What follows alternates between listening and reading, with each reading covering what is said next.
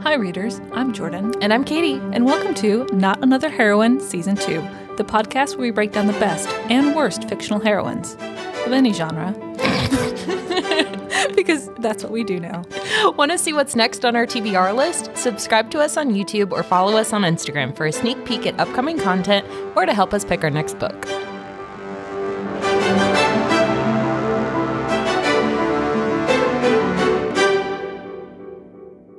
Pick of the week. That's all I had. you like you know when you like go to the bathroom and it's just a little like doop doop. It's like, oh, that's all I had.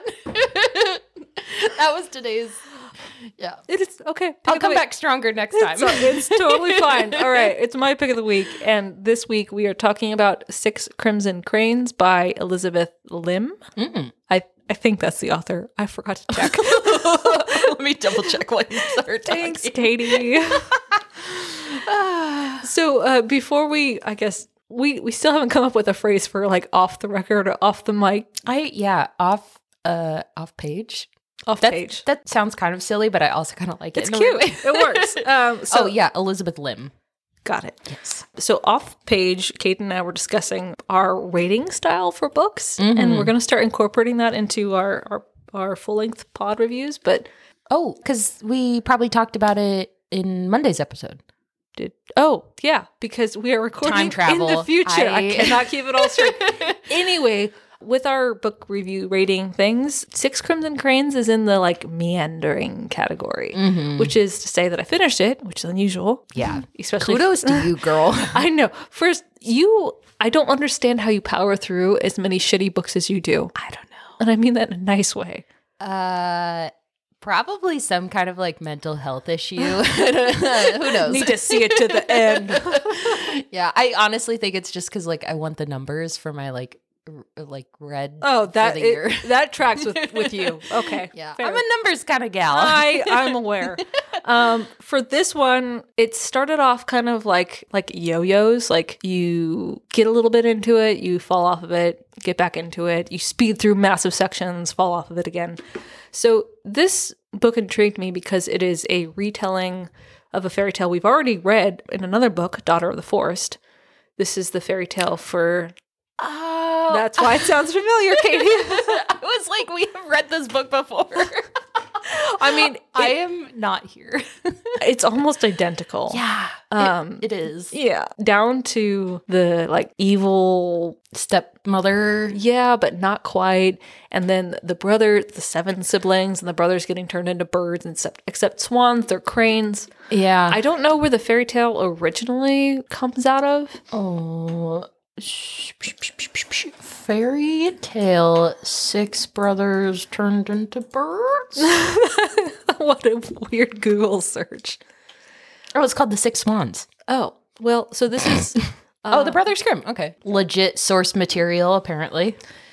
it's a really cute story. The princess in this um, retelling, who is to save her brothers, is very different from, say, Sorsha from Daughter of the Forest. Yeah. she's described as kind of mischievous and like tells lies a lot. Like She's just kind of naughty the whole yeah, time. she is very naughty and like she's very classic. I'd say youngest child gets away with whatever she wants to do, beloved by all her brothers. She's the only girl, so daddy loves her. Like it's very kind of classic character design there.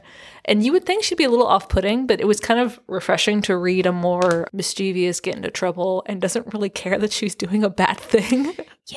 I could feel that because sometimes they like think too much about their morality, and it's like, girl, you're like 14. Like, Yeah. so it was it was cool and I really liked the opening scene where she's basically being summoned to come meet her fiance who she describes as this backwoods lord hick who like daddy's making her marry and she's like I I don't want to do this and so she like runs away and falls into a pond and a dragon saves her. It's oh yeah, I okay. Uh, I feel I got the audiobook of this, and so I kind of only listen to it when I'm folding laundry, and I hate folding laundry. So, um, I'm about like 20 pages after at this point, but I do Oh, remember okay. falling in the pond. So you're you're still pretty much in the beginning. It does get really good in the middle. So eventually she's cursed by her stepmother. All her brothers are cursed, and she, so the funny part about this um, particular retelling is she's cursed to wear a bowl on her head. it's excuse me. so so our our main heroine princess, she's got like this natural magic that hasn't been seen in her country for, you know, centuries and magic is forbidden and so she starts learning magic and her dragon friend starts teaching her magic. And her stepmother curses her and I guess this bowl thing is made out of I know. It's walnut wood which apparently contains like traps magic. So her stepmother curses her to wear a bowl on her head, and it covers like just down to her nose. Oh my god, I'm imagining like a bowl haircut, but like all Oh, the way it's around. so bad. And so the so she can see through the bowl, so it doesn't look like from her perspective that she's wearing anything. oh, But everyone else who looks at her just sees a ch- like a girl with a bowl on her head. And what like, a fucking trip! You'd be like, what the fuck is I'd be happening? like, stepmom's got a sense of humor. at least." I prefer this version way more than the daughter of the forest, where she's just like can't speak. Yeah. it's like I want bull on head first. yeah, well, so she can't speak. Oh. yeah, so that's also there, and it's the same kind of if she speaks, then her brothers will die. they really go full send on this. I know. And it's not that she like can't speak. She has to choose not to speak, which is a, which is a slight difference from Daughter of the Forest too. Um yeah, so she um no one believes that she's a princess and then her country is starting to have this rumblings of war. Um, all of the heirs disappear, and so she ends up working in an inn as like a maid, and she needs to find like money. She's trying to save her brothers because everyone's scattered to the wind. It was it's memorable. The more I talk about it, the more I like it, which doesn't fair. quite fit with the meandering review. I mean, that happened to me last week too, where I went from like kind of, you know, very chill about the book. And then by the end, I was like, I can so relate to that reaction. I don't know what happens, but you start talking about it and you're like, this is my book. I know that's how I feel right now, and so especially when when we meet the hero. So she's working as a maid at the end, and she's actually a somewhat good cook. Hmm. So she's working at this inn in this broody, uh, there it is. yep, Love interest. um, scholar knight type figure like shows up at the end inn and she's like, "Ooh, he's got money." it's so, that is not what I thought you were going to say. so she sneaks into his room to steal whatever money he's got in his backpack, and he catches her.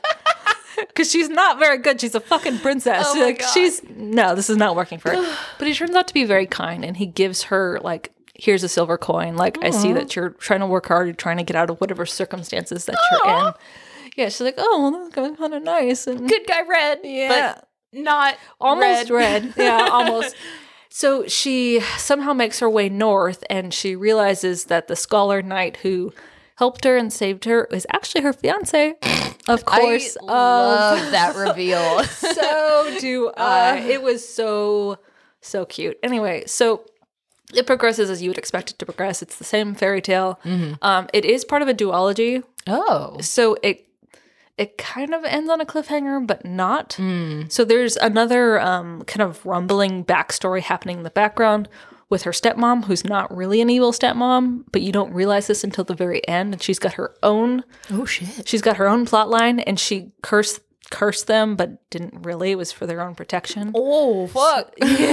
um, so the heroine's kind of journey is also one saving her family and realizing that the stepmother that she kind of loved to hate for several years is actually a good person. I love when we get like a good stepmother instead of the like kind of stereotypical. yeah. What a good twist. There's also like some. hint- Oh, fuck my nose. I like I breathe in and like everything clogs up. Uh, there's some hints of a love triangle. Um, so her little, Uh-oh. her dragon friend can turn into a human. Okay, I was wondering because like the dragon at the beginning, but then Yeah. he just kind of disappears. Yeah, no, he comes back and he, he helps her throughout the her journey. Um, and at the end, she's got to go to the Dragon Kingdom. So that's kind of where the book leaves off. Is she's still trying to solve this mystery involving dragons and dragon pearls and her stepmom, who has this actual super tragic backstory. And yeah, so there is a book two. I haven't read book two yet. I don't know that I will because I feel like this stands alone pretty pretty well. You Would don't- you would you say book one is the Six Wands fairy tale, and then the second book is like some other thing, or is it still like a continuation of that? I think it's from what I've heard, it's its own thing. It's like an own standalone thing. And there's lots of um, Asian folklore and mythology worked throughout this one. So it's kind of a cool blending of different cultures to see. So yeah, it was a it was a unique take. It was very similar, obviously, Daughter of the Forest, if you like that fairy tale. It's got similar vibes to Thorn. Oh, I could see that. Yeah. It's kind of the same style. Like you don't get super detailed character emotions, but you get enough to progress you through the story. That's fair. It's almost like a from a bird's eye view almost. Yeah. It's weird to explain, but like that feels right. And there was a third one, and I don't remember. Oh, wait, I got it. Uh, so- uh, Daughter of the Moon Goddess, oh, okay. Yeah, yeah, yeah. which is also kind of, if you're interested in the Asian folklore and mythology, lots of that in that book. Um, also, the heroine goes on a massive journey, and she's in disguise as well in that one. So, very similar. So, those are your three. Have you seen Spirited Away?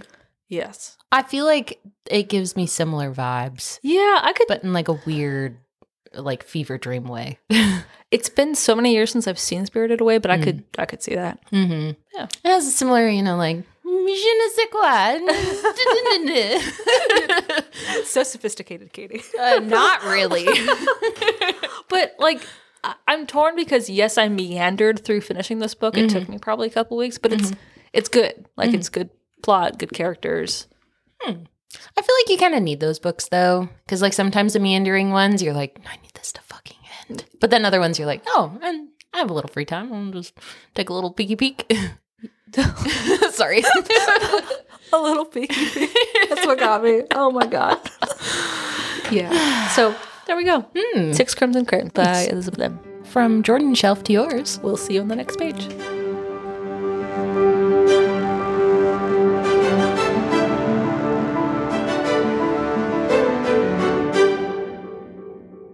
Hi, readers. If you'd like to help us pick our next book, send us a message on Instagram.